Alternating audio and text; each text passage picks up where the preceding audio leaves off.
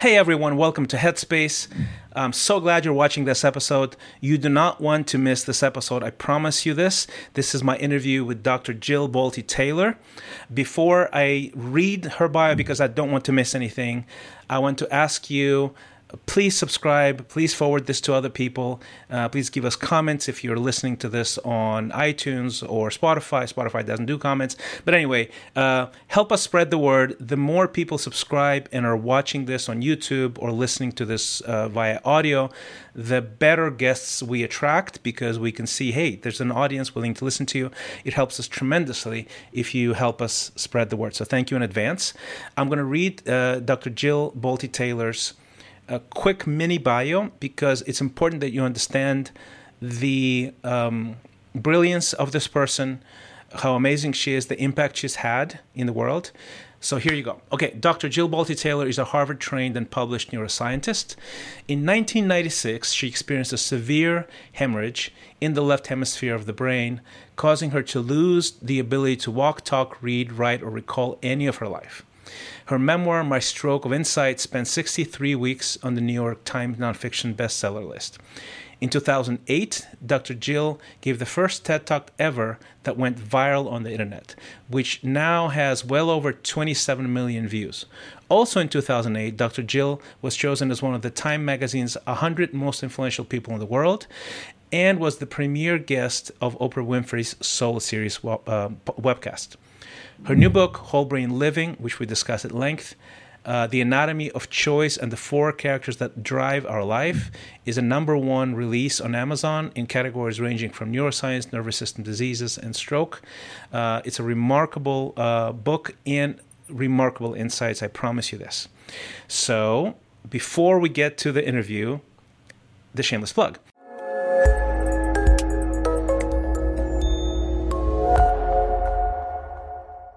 Uh, this episode is brought to you by Xponential Life. This is a coaching program that I rolled out after 25 years of coaching high performers, uh, athletes, entrepreneurs, business people, artists, fashion designers, financiers. Uh, this is something that's very dear and close to my heart. Uh, I'm one of those people uh, have a, a, lot of compassion towards high performance because we have some strengths and we have some flat sides, and the coaching program is designed to help people like that who have been successful but have sort of lost their spark, their inspiration. They need some more clarity, some joy, some happiness. Um, and ways to move forward and continue to have the impact in the world and the gift they are to the world in a, in a very sort of expansive well rounded way. That's the plug. So, xponential.life, you can check it out if you're interested. And now, please enjoy an inspiring, insightful, witty, um, expressive interview with the brilliant Dr. Jill Bolte Taylor.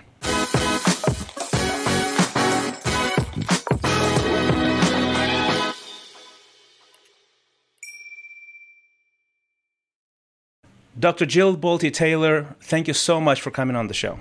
I'm happy to be with you. I'm looking forward to our conversation. And me as well. And so I want to just get this out of the way. Uh, uh, and I hope you don't mind me expressing this, but I'm a huge fanboy uh, of yours.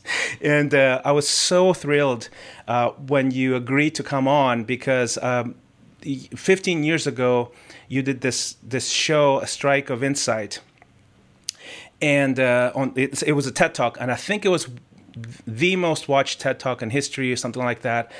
And uh, I remember binging on it. I, I, think I watched it three or four or five times in a row or something like that within two or three days because it was just so profoundly not only moving, but it was enlightening, it was liberating, it was it was almost like a religious experience because because of the transcendence of what you were saying, right?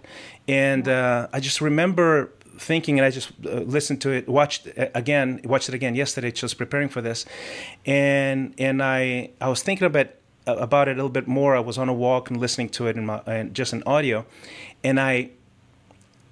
This is what I my this is sort of my strike of insight about why this was so profoundly moving, is that here you are a a, a scientist, right?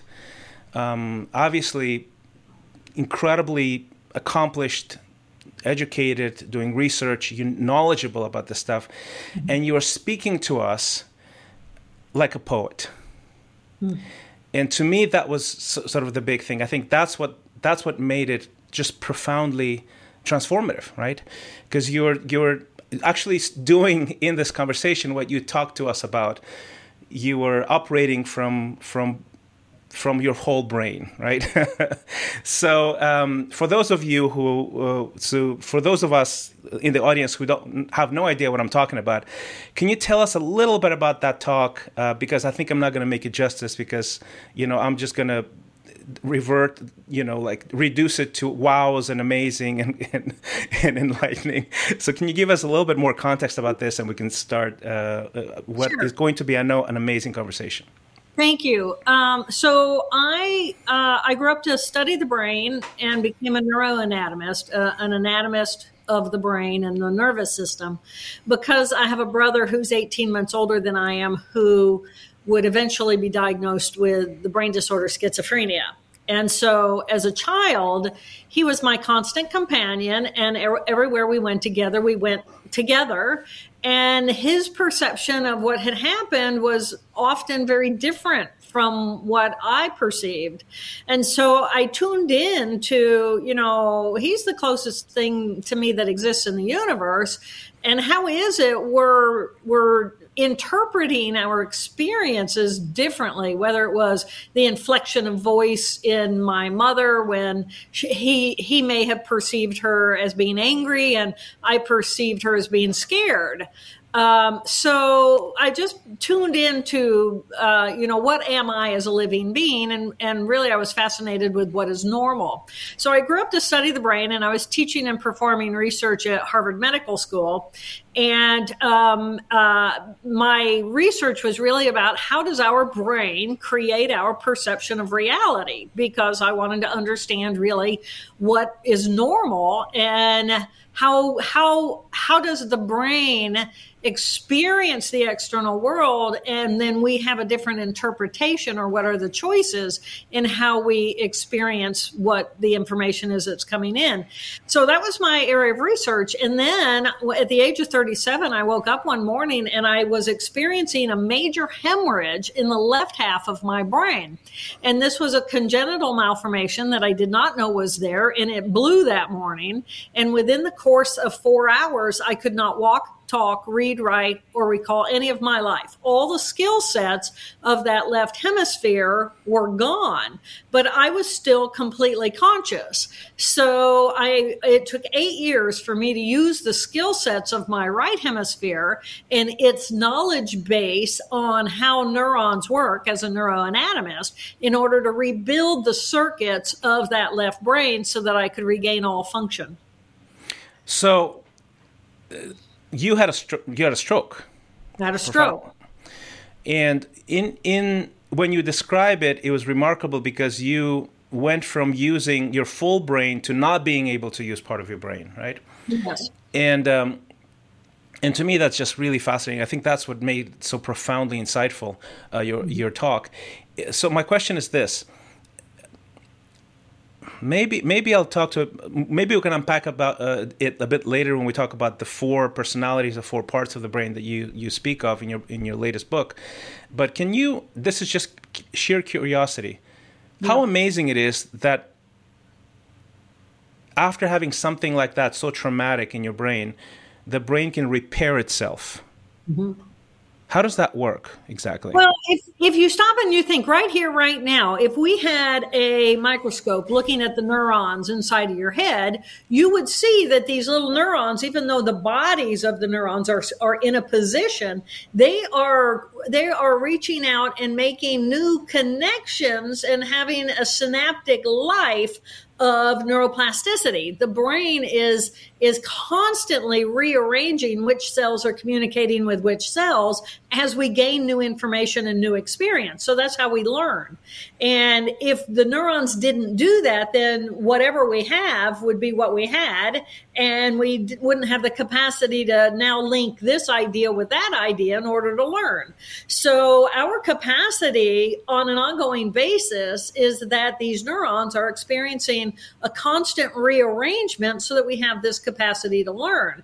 But we have been taught as a society that that's not true. The neurons are in position. The ones you're born with are the ones you're going to die with. You're mm-hmm. going to lose a lot along mm-hmm. the way but that's the structure. And that is true for the cell bodies, but not for the dendrites and how they're intercommunicating with everybody. So, um, and because of that, we have this capacity to learn. So, so that's what's going on in a typical brain in a typical moment. Right. Uh, so, so if I make, can I ask you? Obviously, I have. I'm not a scientist. I'm not an expert in this, so I'm gonna might ask you some dumb questions, right? So, no, nothing's dumb. Ask me anything. So, and because I'm trying to interpret uh, this and apply it to to real life and real challenges in life. Oh. So if if I if I had a uh, let, us say if I had a an experience of failure in the past, right? It could be academic failure, relational failure, uh, business failure, something like that, and I had it in enough times, perhaps. You know, uh, d- d- do my neurons form a, almost like a, a a riverbed? that interprets this experience and tries to steer me away from um, from avoiding this painful um, experience or disappointment and and basically says, look, you're doing it again. Don't do it. Um, is there like a riverbed there, like a circuitry in your in your in, in your uh, terms that uh, now sort of directs the flow of things, including my emotions, my logic, how I interpret the world around me? Oh, or is, more, is it more complex than that? I'm, i might be oversimplifying. It's actually simpler than that. So consider you're nothing other than a collection of cells. That's Correct. all you are. Yeah, you yeah. A bunch of neurons in position. And so any experience that we have, we have because we have brain cells that are performing that function.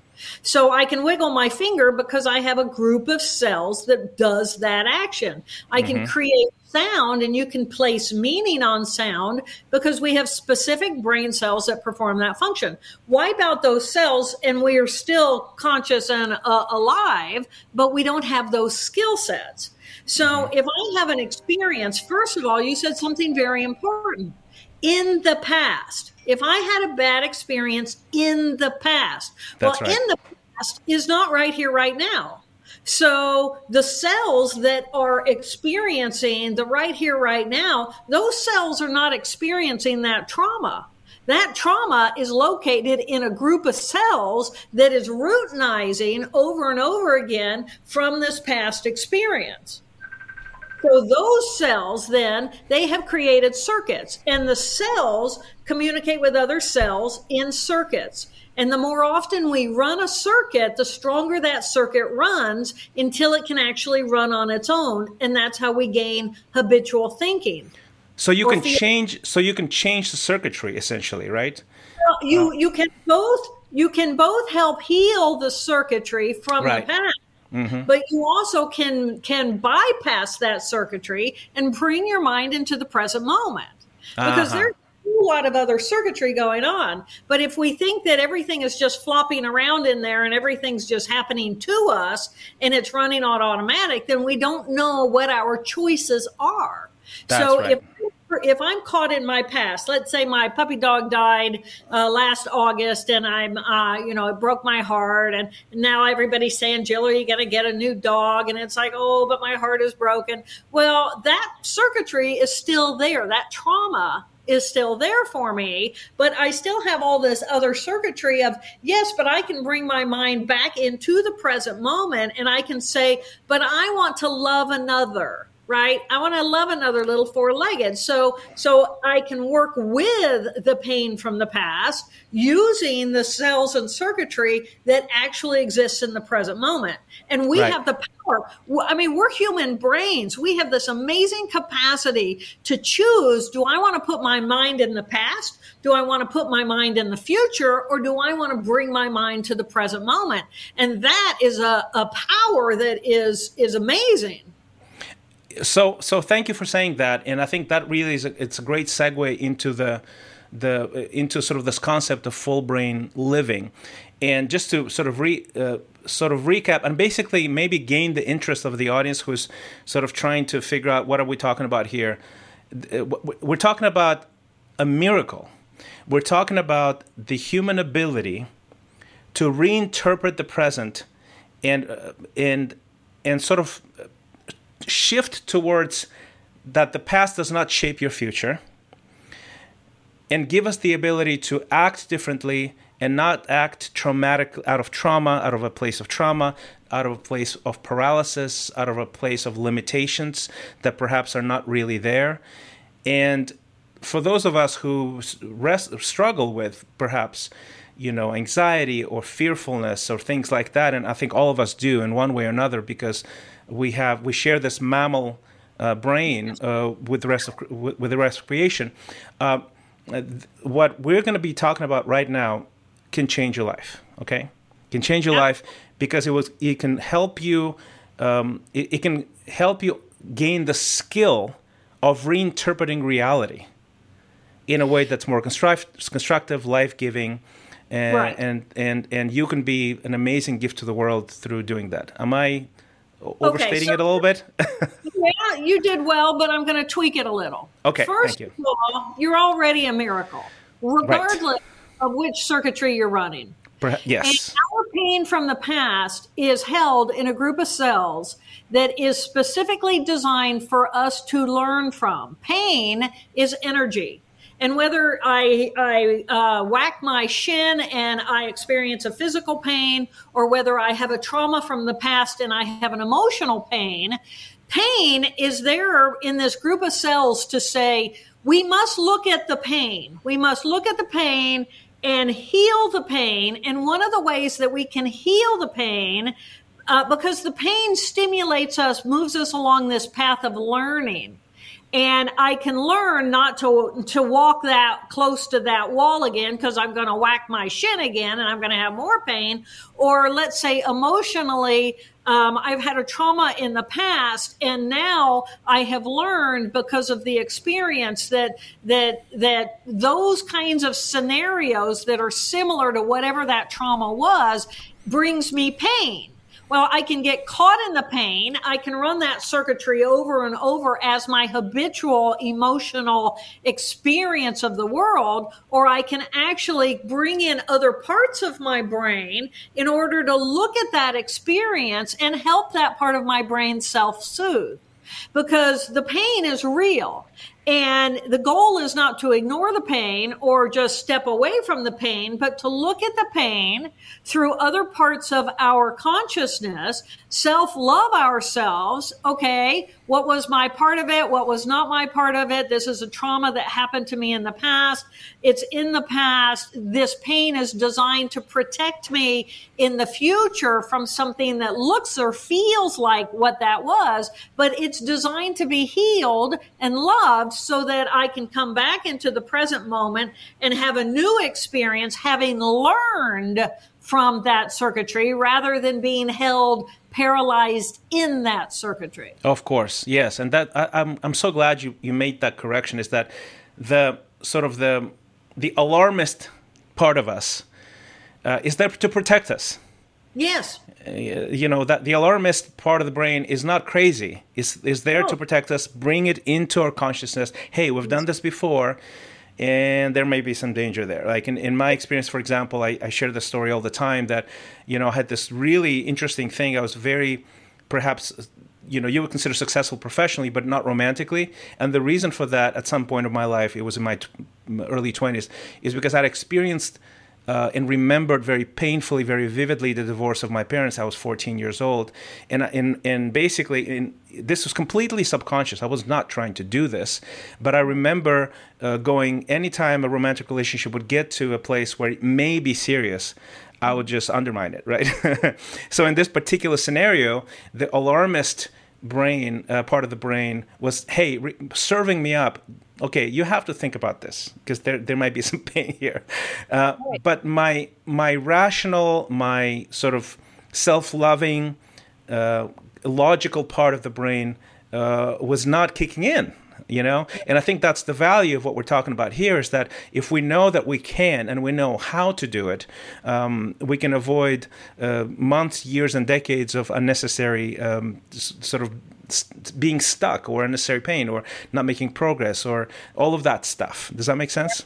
Absolutely, absolutely, and and it's important that you know it, it's interesting that we it, it, we he and we can heal our pain. We can nurture that because what we're doing is we're healing ourselves. We're nurturing ourselves. Yeah. And if I was in a traumatic uh, experience as a child, as you mentioned to me, the trauma that you experienced, and that's a severe. I'm not safe in the world. You were not safe in the world. Precisely. And was your reality and your alarm, alarm, alert, alert, fight or flight or flee or freeze and play dead. I mean, that had to be like strong for a long time because it was years, years, right? absolutely. Right? Yeah. So this becomes your habitual training of your brain. And you needed that at the time because it was real, it was present, mm-hmm. and you, you, you, it saved your life. That's what it was designed to do.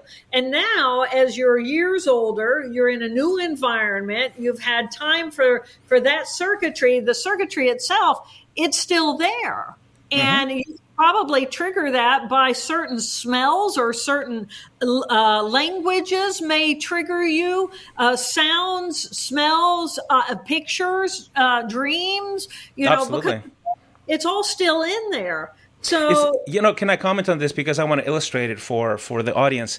It, it's absolutely true, and um, well, the good news is that uh, I was lucky enough to be able to get mentorship and get a sort of reframe this, and um, and it all well all of that alarmist stuff went quiet, went away. Um, now, if, if somebody says to, to me, hey, I'm going to get married now, or even five or 10, 15 years ago, because I've been married now very happily for 23 years, uh, my first reaction is marriage is awesome. It's not yeah. who does that. Right. You know, you shouldn't. Right. You should like that. You have you thought this through? It's just not. My first reaction is completely rewired. Uh, my circuitry yeah. is completely different. But I remember the first, like when you brought that up.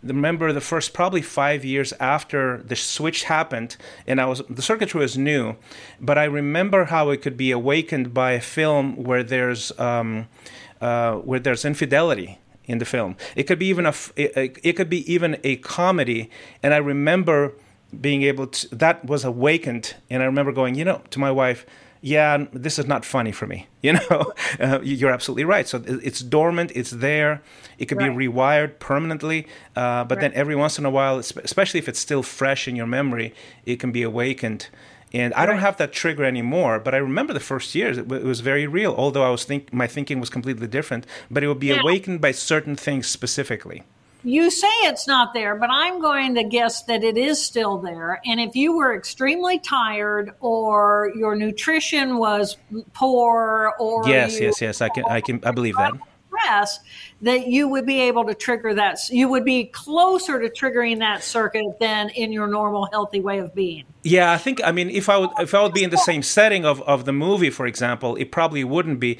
But under a specific set of, set of circumstances, absolutely, I think that might be true. Yeah, and I think it's really important that you recognize that it's not bad. It's right. not bad that that trigger's there because that trigger is designed to save your life. I mean, Correct. it's waving the big flag of, hey, this is danger. This is pain. This is emotional pain. We don't want to do this again. And yes. that is in the circuits of your your amygdala. Information is streaming in from your sensory systems. You're watching a movie, and then that goes to your amygdala. And we have one in each hemisphere. And the hemisphere in the left, which says all my pain from the past, you know, that joke for them it was a joke, but for you that joke trumped right on that old trigger and you yep. said this isn't funny to me yeah, right. yeah. So now that we sort of illustrated this, and I think in a very real way, uh, can you walk us through the four per- the four personalities uh, that we contain in the brain? What what a miracle that is, even in the first place. But it's it's just yeah. fascinating how you how you differentiate those things, but in and not in a in a negative way, but in a very positive, loving way, saying all of this is us, oh, us. and all of this is for us. And all of this is at our service. And all of this is a miracle. So can you walk us through the four the four personalities that we have inside? So, as you think about the brain and the nervous system and the evolution of the nervous system, there's a level of, of spinal cord sophistication. And then tissue gets added on top of that. And then there's an integration between the brain stem tissue and the spinal cord tissue below. And then on top of that, adds new tissue, which is eventually the emotional limbic tissue. And so then the kinks get worked out between the limbic tissue, emotional tissue, and the brain stem and spinal cord tissue. And that's the difference between a reptile and a mammal. Reptiles don't have limbic tissue. The mammal has limbic tissue. And then so hold on. How, do, how does that work out in the reptile? I'm actually really curious about it. It might be geeking out a bit too much, but what does that mean exactly? Is that perhaps what why the reptiles don't have expressed emotions, or how does that work exactly? Because you can tell the difference between a reptile and a mammal. Right, they're on-off switches. Okay, so we have the level of sophistication of the brain stem, and then okay. we're going to have the thalamus. Let me pull this out deep inside of here. You know, uh-huh. part of the thalamic tissue, and these are going to be on-off switches. Okay. Um, and, but most of that is going to be at the level of that brain stem. So in here are groups of cells that tell my diaphragmatic muscle to contract. And mm-hmm. so it contracts, and when it does, it sucks in air. Right? Got so it. Got it. Okay. Ability to breathe. There are cells in there that say I'm hungry, and so mm-hmm. I and it says, okay, that's satisfied. Now I'm going to turn that off. So this is my on-off switches. Got and we humans, we still have that at a brainstem level. But then we have this this tissue added on top of it, part of the brain, and, um, and, but we add new tissue on top, and then that's the limbic or the emotional tissue. Yes. So we we end up then with two amygdala, uh, which is fight or flight. You know, mm-hmm. am I mm-hmm. safe? Am I mm-hmm. safe from my past or my fear of the future? Or in the right hemisphere, am I safe right here, right now? Yes. Okay. So now I have temporality differences between these two hemispheres. Mm-hmm. And so I have the amygdala. And if the amygdala are on alarm, alarm, alert, alert, I'm not safe, then I move into my fight, flight, flee kind of situation. Mm-hmm. Right. But if I am safe, then right next to that are the groups of cells called the hippocampus in here. And then the hippocampus is for learning and memory. Right. But they're antagonistic. I have to feel safe in order to learn and memorize. So if I mm-hmm. go to mm-hmm. school and I'm being bullied, bullied and I don't feel safe, excuse me, if I have a test that day, I can't access the information I've stuck in my brain through my hippocampal system because I'm in alarm. Uh huh. Oh, wow. That's powerful stuff. That's powerful. So, so then the difference between a typical mammal and a human is the addition of the cortical tissue on top. Uh-huh. So as we look at this, if the left hemisphere is a past and a future, then right. the emotions are going to be the emotional experience from my past and of my fear of the future. And my thinking brain is going to be uh, have a past I can remember what shoes I put on and why I put them on today. And I can project to what am I doing this evening for dinner, right? Mm-hmm. Without yes. emotion. I'm just having a thinking, rational relationship between me and the external world. So these, and then in the right hemisphere, I also have emotion, but that's of the right here, right now. What does it feel like to be in my body? What does it feel like to have glasses on my nose? What does it feel like? What's the temperature? Am I sweating? And did I turn my furnace up too high? So mm-hmm. the experience of the present moment, and then also the experience without judgment of we are one family. We are a collective whole because me, the individual, I know that I begin and end where my skin hits the air because I have a group of cells in my left hemisphere that tells me that. But if I lose that group of cells, then I perceive myself as this massive conglomeration of beautiful cells and this big ball of energy. So don't you think? Don't you think this is? And this is actually a question I've been meaning to ask. What you just said doesn't sound like a like a scientist speaking, it sounds like a spiritual person speaking, or a poet, right, or or a mystic. how does that? How does that? How does that even mesh together with what you're? saying? You know, every ability we have, every ability, whether it's a mechanical movement or a language or an intellectual concept or a spiritual experience. Every ability we have is because we have brain cells that perform that function. Right. So, so if I have a spiritual experience, that means somewhere in my brain there are cells that are designed for me to have that experience. Wow. So the spiritual experience, there can be all kinds of spirituality out there, or there can be all kinds of rage or hate or ugly out there. Correct. But if I don't hook into that with the group of cells in my brain that have that experience, then I'm not going to have that experience. Yeah. So basically, you're you're you are built to be able to have that experience in the first place correct you, every ability yeah every every ability you have is is based in cells now yeah. is there a spiritual world beyond us i don't have an opinion on that because correct. i'm not dead right we'll all learn that when we die but yes. in the meantime my ability to feel and to know that, first of all, just to know that there's a group of cells in your left hemisphere, parietal region, all the sensory systems are bringing information in, and it's going to that parietal region, and it's building inside of your brain a holistic uh, uh, um, uh, image of, mm-hmm. of where you are right? This is you. This is how I define me. Yes. And it's a hologram. And get wipe out those cells with a stroke or some kind of a brain trauma, and I still exist and I'm still here, but I don't have the perception that I'm separate from everybody else because the hologram has disappeared.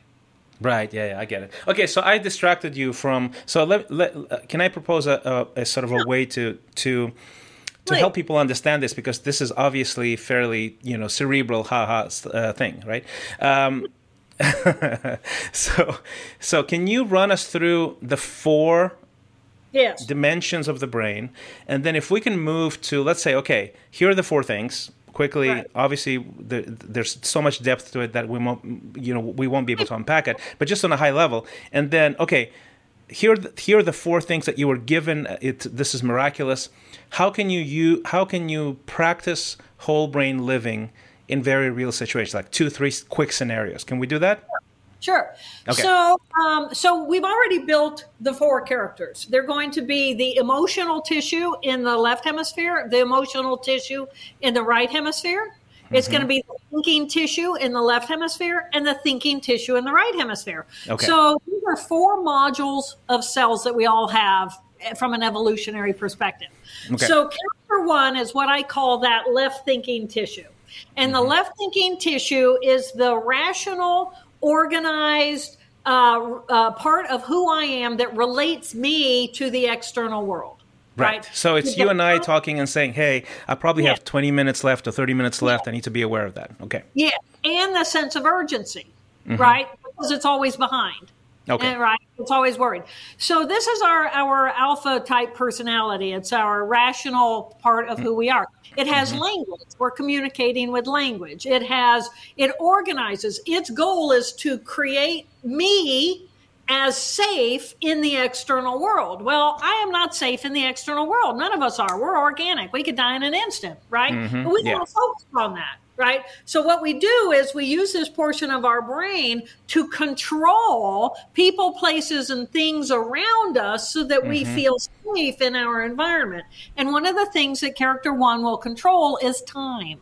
So ah. it is ability to relate. And we all know this part of who we are. It goes to work. It cares where the stapler is, and they, we put the stapler back where it belongs so that we can mm-hmm. control our environment. So, so it's basically the me, the me and the survival of me and the flourishing of me in particular context time space everything right this is yeah. I, am focused on me and i'm focused on progressing me in the context of the rest of the world of other people of society family whatever right is that is that correct it's linearly this mm-hmm. happens and that happens and then this happens and then right. i feel safe Got right? It. Okay. And okay. there's hierarchy, and I know where I exist on the hierarchy of all the ladders that I'm climbing. Sure. Right. So mm-hmm. that's the structure, and it defines the social norm of right, wrong, good, bad, and mm-hmm. how I'm going to fit myself into that social norm. Got it. Okay, that's good. Helpful. Okay, so that's character one. Character two, and that's left thinking.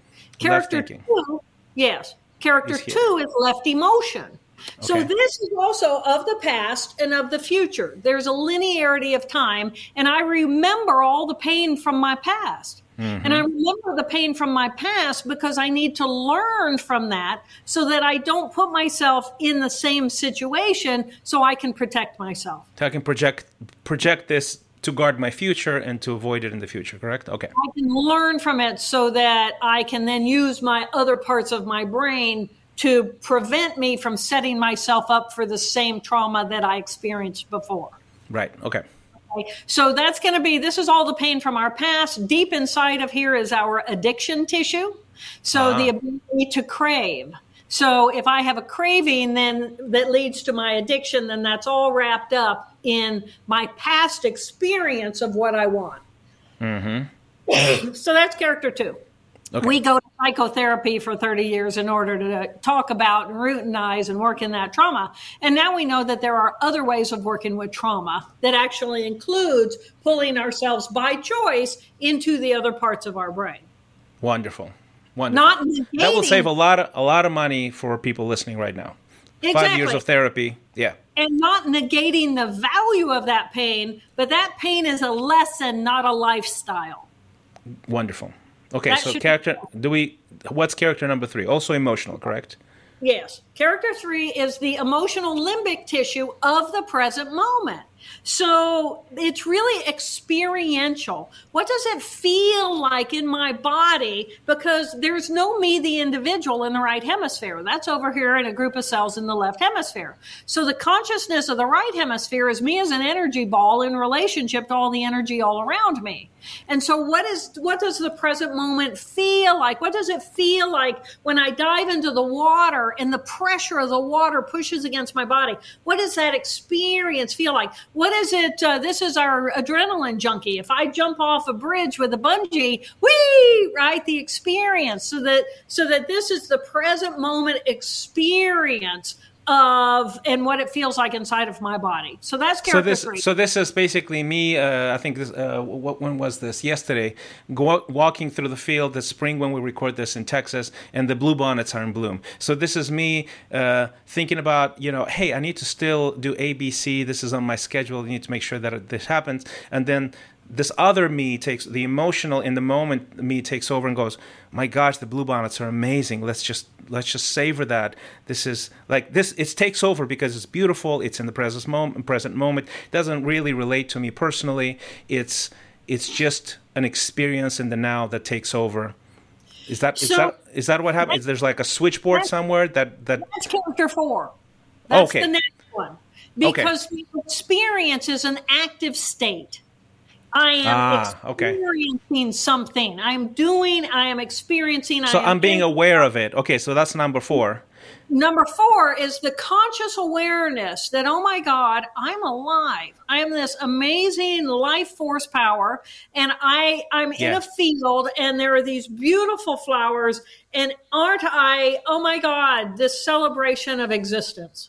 So the three then in that moment in the field with the blue bonnets is just the awareness of it. So it's not really it's not really awareness. Character four is the awareness. Character three is now I'm rolling in the field. ah okay. Now I can see the difference. Okay, I'm actively interacting with it. Sure, sure, sure. Okay, I get it. It's creative, it's innovative, it's entrepreneurial. Mm-hmm. Um, I can roll down that hill 18 different ways. I don't have to do it the way everybody else does it, right? Yeah, yeah. I can, I can take a paint, uh, uh, uh, uh, uh, paints, and I can create something completely new without having to color in the box of the left hemisphere because there is no right, wrong, good, bad. So this is the cre- character three is the creative possibility, active part of who I am. Mm-hmm, uh, it's physical, it's in the body. I'm going to go play sports just because I love the experience of the sport. I'm Mm-hmm. going to compete and keep score because my left brain character one wants to win. yeah, yeah. Right? Okay, good, good. Go play the sport because my body loves the experience. So it's playful. There's no rationalizing of it at all. It doesn't keep score. It's just there. It's this playful in the moment. moment, I'm here. I've got, you know, I'm just free. It's yes, freedom. yes, yes. Okay, perfect. And okay. Four is that right thinking tissue, which is simply that connection of spirituality. I am in utter awe that I exist at all, Yes. that I'm alive. Oh my God. And there's no judgment and there's no separation between what I am and what you are. So I am in awe of you. And it is like we now can just be humanity. Wow. Wow. Yeah. It, it feels like we need we need character four to play a more active uh, role Yeah. in, in, in, in culture and society these days, don't you think?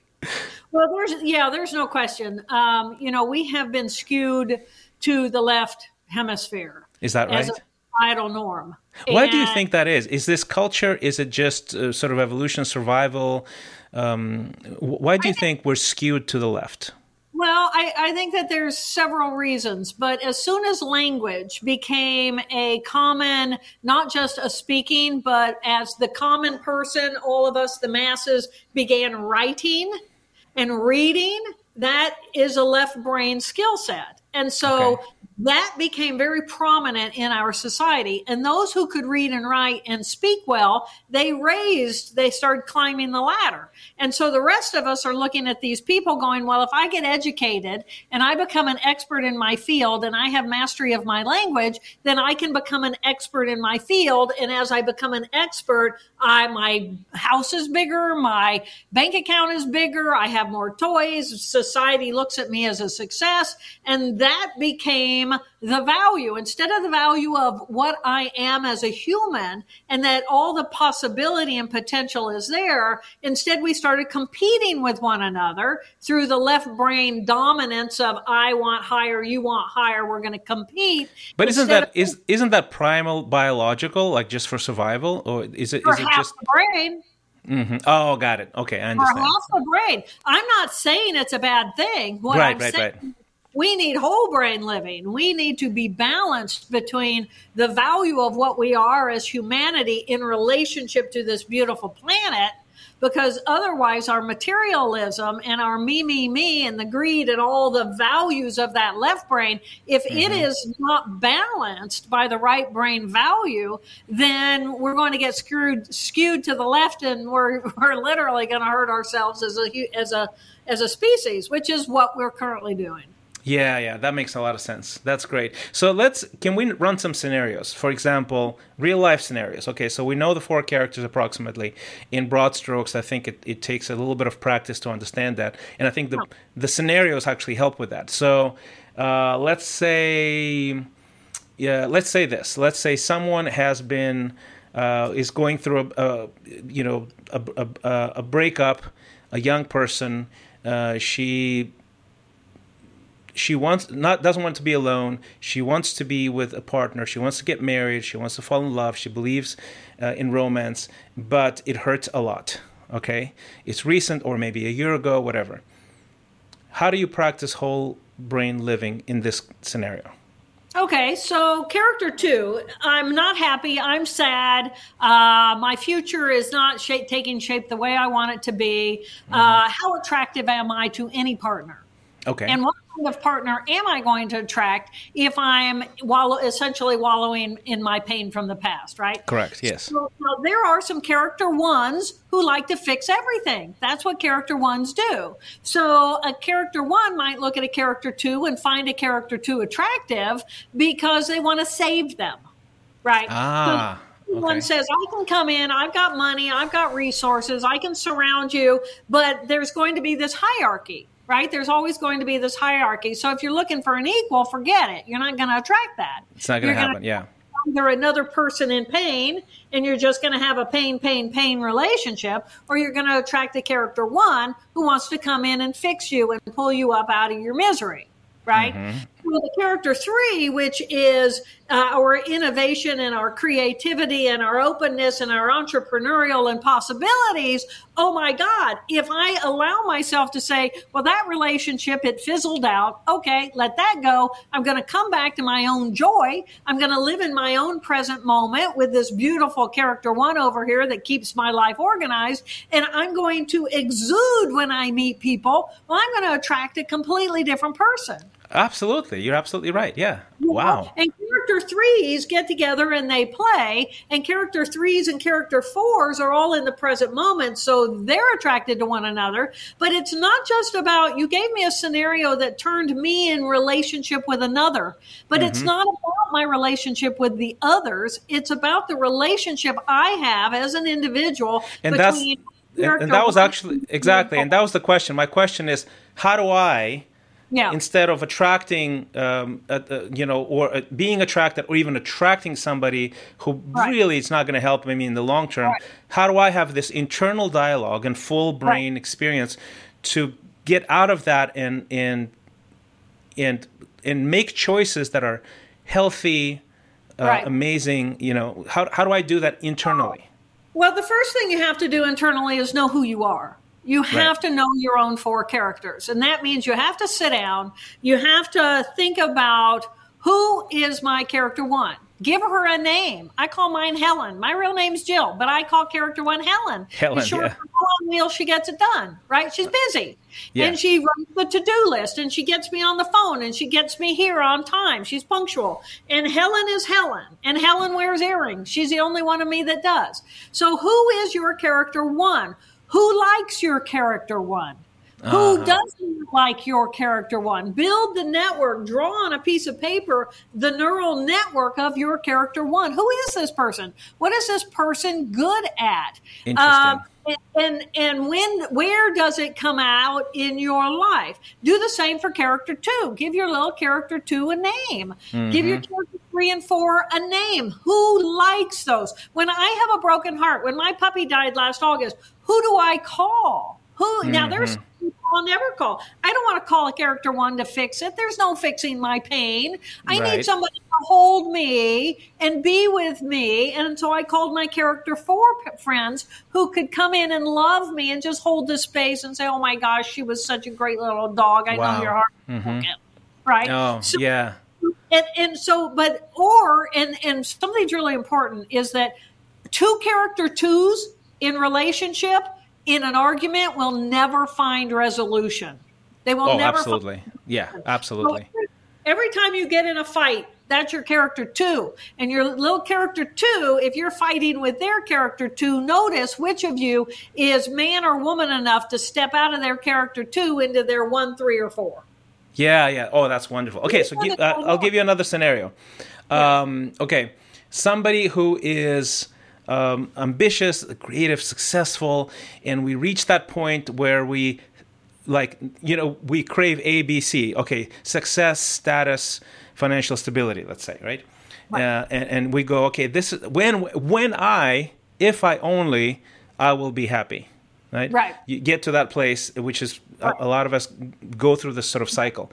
Then you reach the end of the rainbow. You have the bank account, maybe the bigger house, a little bit more stability, respect right. of your peers, and you go, uh oh, I'm empty. I think my relationships uh, are not good. Uh, my team doesn't like me anymore. Uh, we used to be great partners in the in the company that we started, but now we're sort of at odds and uh, things are tense. Or my spouse, man, I've over invested in this, and my spouse, you know, wants a divorce or whatever. You know, my kids don't like me. Yeah, uh, and so you get the, to this place of the spark is out your inspiration is gone you went on this fuel for let's say 10 20 years 15 years and and you find you, yourself in this in this sort of uh, okay i'm lost i lost uh, i lack direction i don't have clarity yeah well do do? i know well that's all character one value i mean what you okay. described was we gave all the power to the character one to run our life mm-hmm. because the character one was running our life we were not emotionally available to play with our spouse. Well, our spouse may have been attracted to us because they knew that we were going to have a big house and a lot of money, yeah. but wanted us. Right? Right. Yeah. Yeah. So they come in and they may be a strong character one also. And it's like, well, we have achieved plenty. Now we need to play. We need to travel. We need to spend time together. We need to have children. We need to have, be a family. But if I'm just climbing the, the character one ladder, then mm-hmm. I selecting the character threes and you know probably my character four which is my relationship with a higher being unless i'm just asking my higher being to please give me this deal so i can make more money right? Right so, yeah, yeah. So that's how some people pray. It's all with the intention of that character one. Atm machine prayers yeah uh-huh right? So so our, and then our spouse who used to be happy and more in their character three and they're running the house with their strong character one they move into their character two because they don't have you. They have your money mm. and they but but the, and they have the responsibility of your family your kids and your parents whatever but they're not happy and and so you are the fix it character one. And if character mm-hmm. one can't come in and fix it well character one can't come in and fix it because they don't want the character one as their lover as their partner as the you know co-parenting. They want a friend. They want mm. an equal. So so the dynamics you know the beauty of this is there's four inside of me and when I know the four inside of me, and I can use a tool that I call the brain huddle, B R A I N, to bring all four of my characters into communication with one another so that in the next moment, we, the collective whole of me, consciously chooses how I want to be in the next moment. Yes. But okay. So let me let me give you a, a third scenario, and what I would love for you to explain is how do you practically do the huddle? Right? Up yeah. to the third scenario. Okay, third scenario, I, I'm predicting now, I'm seeing the pattern. So, third scenario, I build my life on creativity, on feeling, on wholeness. I'm sort of the, you know, the the Woodstock person uh, of, of the of the bunch, and you and you build a your life like that. You go with the flow, whatever feels right. If it feels right, do it. And you are in this sort of hippie, um, you know, flower child uh, place, which is a really happy place uh, not too much pressure, not a lot of financial pressure, and you build around that. You're you're even sort of adjusting your life to the pre- preference, the thing that you enhance and want to do more of because you feel like you're built that way, right? Um, but then sort of you you reach a time where you know you you're very happy you don't have a lot of responsibilities you go with the flow you enjoy nature and uh, you know your student loan comes in and they still want your money. For example you can't be forgiven or you know that sort of the the the free flowing love relationships starts hitting against your desire to actually build a family, have responsibility, have a structure, and right. um, and the and the kids that were born now need you know some parenting, some other things right. that are not necessarily inherent to the lifestyle, to your preferences. So right. unpack that scenario, and then we can s- switch to the huddle. I would love to hear how can you do it in a very practical way in like a daily in your daily life. So okay, so what the description that you gave is, you know, a character three. A character yes. three is a dominant character three. They have rejected, for whatever reason, the character one scenario right? Yeah. Which is also the opposite. The first one you gave me was the character one scenario, who mm-hmm. completely rejected the character three playful, right? Work, yeah, work, yeah, work, work, work. Yeah. I have no life. I have no relationship. My kids hate me, right? So you gave me the two extremes. And so in whole brain living, so so you're saying like I'm born and I'm born a character three. Yes, and that's what you feel, right? You feel right, like right. you have right. a you have a natural lean for whatever reason, right? But Nature, nurture. Right. Yeah. But but the point here is that that's only a quarter of my brain. Uh-huh. So that scenario is no different or any better than the character one that comes in and only uses a quarter of their brain. Mm-hmm. The fact of the matter is that we have a whole brain. So it's like, okay, so I'm born, and when we're born, you know, we're an infant in this hand thing. Oh, oh, that's mine. There comes this moment in a child's brain when they realize, oh, that thing is mine. And so now I can hit it against things and I can chew on it and I can do things at will with the hand. And that's the description you're giving me of your only a character one or a character two, three, or four. Okay. Correct. Yeah, yeah. Along the line, an infant realizes I can do this and I ha- can differentiate between the different parts of who I am. And now I have manual dexterity that gives me so much more power in the world. And the same is true for the brain because I'm not just a character three. I mm-hmm. have some character one skill sets, or my whole life looks like hell. And and some people are are like that because for some emotional reason, perhaps somebody came in and said, you know, you're a slob. You're always going to be a slob, and you're never going to have any value because you're never going to get anything done. And they're going, okay, Right. You know, their little character two says, okay, so that's who I am. Because we believe all this stuff from the other people and the influence. Wow Wow. of, of people, right? Or, or let's take a life scenario and you're in a tra- traumatic environment that says we're going to, co- we're, you're not safe. We're going to constrict you. You're never going to be anything. Uh, if you're lucky, you you end up like having a life outside of your trauma, or you're just going to have a life where you're routinizing on your trauma. So what whole brain living does is it gives you your choices. Well, I can't mm. step into my character three joy if I don't know that part of me. I can't just step into my character one if I don't know that part of me. So by differentiating these four different parts of who I am gives me then the ability to bring all of those into the present moment and say, okay, I've been living most of my life as a character three, but you know, know, I do have character one skill sets and I do that. When am I on time? When am I, when am I producing or comparing or analyzing or being mechanical? There are, when am I being linear? Well, maybe I don't do it very often, but I can train myself now in that skill set and mm-hmm. not, not treat it as though it's bad or wrong. Correct. Okay, that's great. That's wonderful. I am, yeah. So let's talk about the huddle. Let's talk yeah. about the huddle. It could be uh, whatever. I lost my job yesterday and I'm yeah. panicking, uh, yeah. or uh, okay. I just have an anxiety attack, or how do right. I move on from a breakup, um, from a divorce? Okay. Um, so, so every scenario you just gave me gave me a scenario where I'm going to automatically move into my two. Yes.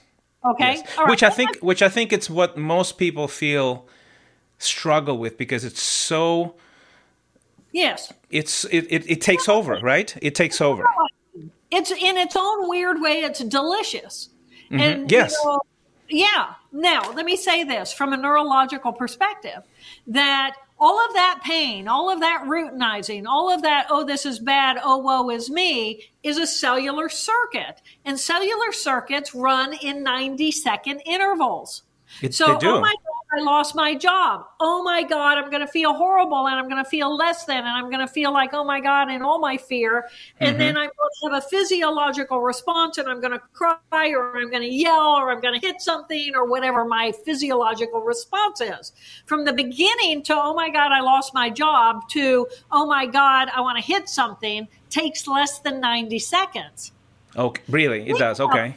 90 second cycles. Now, I can stay in my fear or in my anger or in my whatever for a whole lot longer than that, but what am I doing? I'm rethinking the thought, oh my God, now my children won't have new books for school and, and my wife is going to get so mad at me and da da da da da da. And then I can stay in this fear forever. And then what do I do? Well, then I turn to drugs or alcohol. And then what does that do? It just like routinizes, right? Mm-hmm, routinizes. Mm-hmm, mm-hmm. So paying attention to the fact that I am simply a biological creature and I have these beautiful cells and I have some say in what's going on. But let's take your scenario and say, okay, I'm going to say, okay, I lost my job. Where did I go? I personally, because I'm well trained in whole brain living, thought, oh my God, one door closes, another door opens. Right. Right? I didn't wallow in the, oh my God. It was like, no, the character four is saying, big picture here. One door closes. I didn't like that job anyway. Apparently, I didn't have a good relationship with some of those people. And now it's like new possibility. So then my character three comes in and says, Well, you know, I always wanted to start this business and I always wanted to do this. And I thought, mm-hmm. you know, I'd be really good at graphic design. And I've never tried that, but I do a lot of it at home for fun, right? So, right. how do I my character three joy and fun and the natural skill set and say, okay, how do I make a living doing that? Isn't that what entrepreneurialism is? Mm-hmm. mm-hmm. So, so, so, but, but let's roll it back just a little bit. You're saying when the wave comes, and I think that's that's a very common thing. Okay, how do I handle things where literally my brain, my emotions, uh, even my body in some sense gets hijacked by this yeah. character too, right? Um, and do I uh, like my immediate reaction? Let's say somebody says something mean to me. Uh, it, that feels mean, like an attack. It might not even be an attack, but it feels that way. Right. Do you? Is there a way to? Do you just say, "Hey, ninety seconds, baby"? Yeah, I get... actually, I do. I, I I decide that I'm going to, well, first of all, most of us don't like pain, right? Yes. Pain means run the other direction, get away Correct. from it. No. stand in your pain. It won't mm-hmm. last more than 90 seconds unless you keep routinizing it. But mm-hmm. observe the fact of, oh my God, I'm experiencing pain.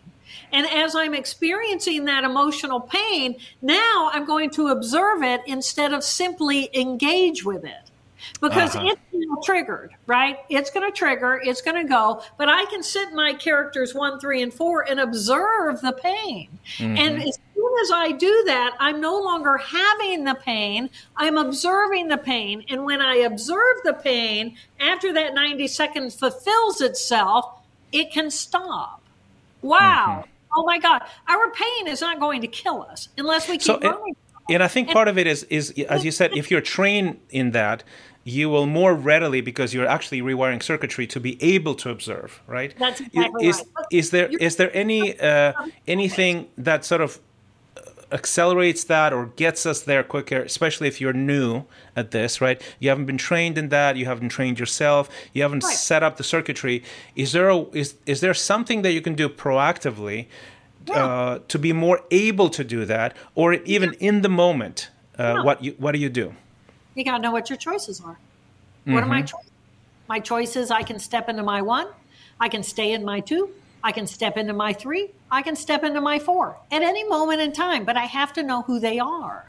So right. I have to do the the work of differentiating those different parts so that I know who I am. If I so in the so I guess what you're saying is that if you prepare yourself, if you think it through, you're pre-preparing, you're pre-wiring your circuitry essentially. Absolutely. That's what you're saying. Well, you're strengthening you're you're you're strengthening your ability mm-hmm. to instantaneously step into whichever of your four characters you right, want. Right, right, right, right, right. Okay. Yeah, so if I'm being emotionally triggered because oh my god, I just got fired, mm-hmm. I'm going to have this hit, right? I got fired. My automatic response now, because I've practiced it so much, is wow, deep breath, one door closed, a new door open, new mm-hmm. possibility. Mm-hmm. Well, mm-hmm. you know, the only reason I can do that is because I've trained character four to look at the world that way and to be such a strong part of who I am. Right, right. That's great. And out, and in my, now that I ask, I had this question, but I think it, what you said explain answers the question. Is that okay? We just des- described the scenario of in the moment being triggered, your sort of your brain, one part of your brain hijacks, creates you know a whole cycle of things um, in in in your body, experiences, feelings, things like that. Um, and that's so. How do you? It's a, so you're you you're reacting uh, and correct me if I'm wrong, but I think the same approach of training, leaning into it, understanding, practicing, right? You you learn by doing, right. will help us proactively think a certain Absolutely. way. Right? I mean, like we're not being triggered, we're not being fired, but I'm going, you know what? There may be more to life than XYZ. Exactly. Well, that's why that's why absolutely. You don't you don't learn how to manage trauma when you're triggered into your trauma. Right. You have to learn because you need to know what are my choices. And again, it's like it's like like the hand. I can use all four of my digits mm-hmm. because they have each been trained and strengthened. So if I'm going to play a musical instrument, if, eh, you know usually that ring finger is pretty weak you have to exercise it. Well maybe that third finger that index finger then or your index finger whatever is representative in the brain. I have to practice being in my joy as a playful character three. So, how do I do that? What am I remotely interested in? What am I remotely good at? What do my pals want to do? Do we play basketball? Do we kick soccer ball? Do we go swim? What do we do? Do we just go and then and then how do I practice my own character four? How do I find my own peace? What does it feel like when I stand on the beach and I look out over the sunset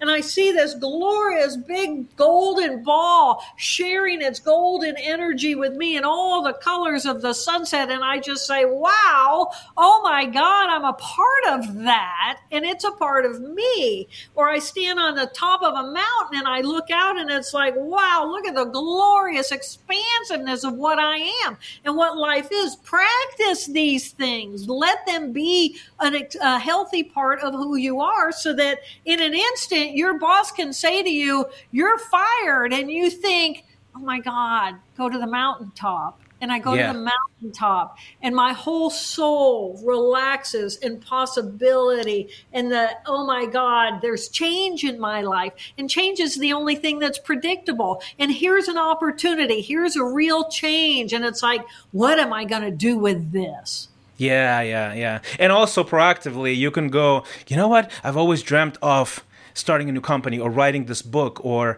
uh, or, or or developing this new skill and your your second sort of personality goes yeah you've never done this. It's not a good idea. You're too old for this. And it's you know, people, you're going to be ridiculous. You know people are going to make fun of you. You're going to lose status and respect.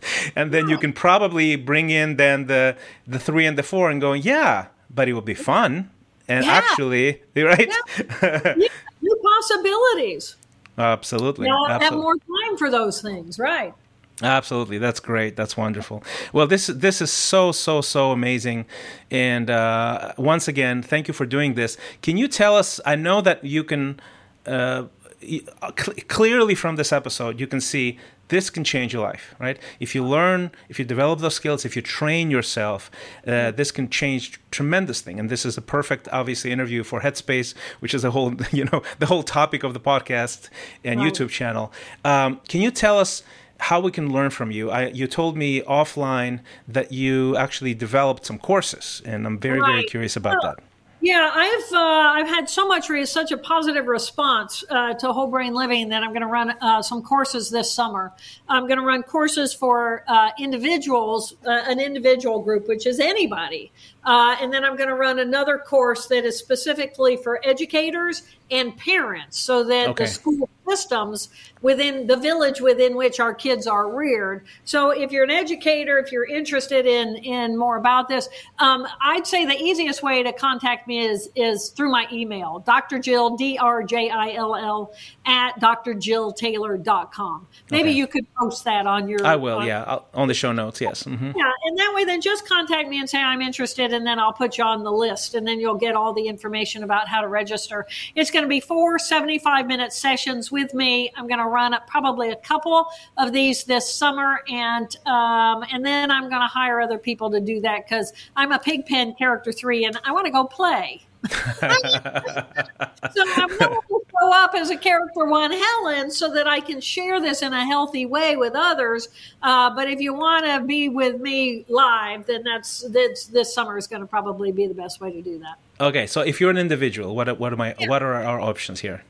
So, it, well, if you're an individual, uh, we're gonna. I'm gonna have. Lo- so, this is why I've started the courses. Is I've had so many people come to me, and someone says, "I work with judges. Judges have a ha- very high rate of suicide and their well-being. So, really, whole brain living is about helping people find their own peace, and it helps their own well-being. So, I'm working with someone who's working with judges. I'm working with an attorney who's working with attorneys. I'm working with a hospice caregiver who's working with hospice caregivers because I'm like a big neuron. I'm the central hub, but it's really about how do I empower you to know your own four characters? And that's level one. And then level two will be if you want to get certified in whole brain living to bring it to your group, then there will be a certification program for people to be able to do that. So I'm just starting up. It's very exciting. And uh, this summer will be where, uh, you know, where we go whole brain living. That's wonderful. Well, thank you. We'll put um, as many of those notes and links on the show notes, and uh, and and thank you for not only being uh, such a light for so many years, but now, I mean, I'm particularly grateful for you for the fact that you actually stepped out of the play and and and embraced character one for a little bit, so we can benefit as many people as possible and equip them to to actually be trained and train themselves uh, for full human flourishing. It's it's really remarkable. Thank you. You know, I feel like that's what I'm here for. I feel very blessed that the whole stroke experience happened. Um, and the TED Talk was uh, a big success. It was the first TED Talk to ever go viral on the internet. Yes, I remember. But it missed. It gave people a sense of reverence for me, but not for themselves. And that Ah. was was for me because I wanted people to revere their own ability. And That's right. Whole brain living is now the answer to that. So that's why I, I Helen did come online. She got the job done. Uh, the work is now available, and doing that. But Pigpen really wants to go and play and be with God. well, that's wonderful. You've been an absolutely delightful guest. I really, really appreciate your coming on and taking the time.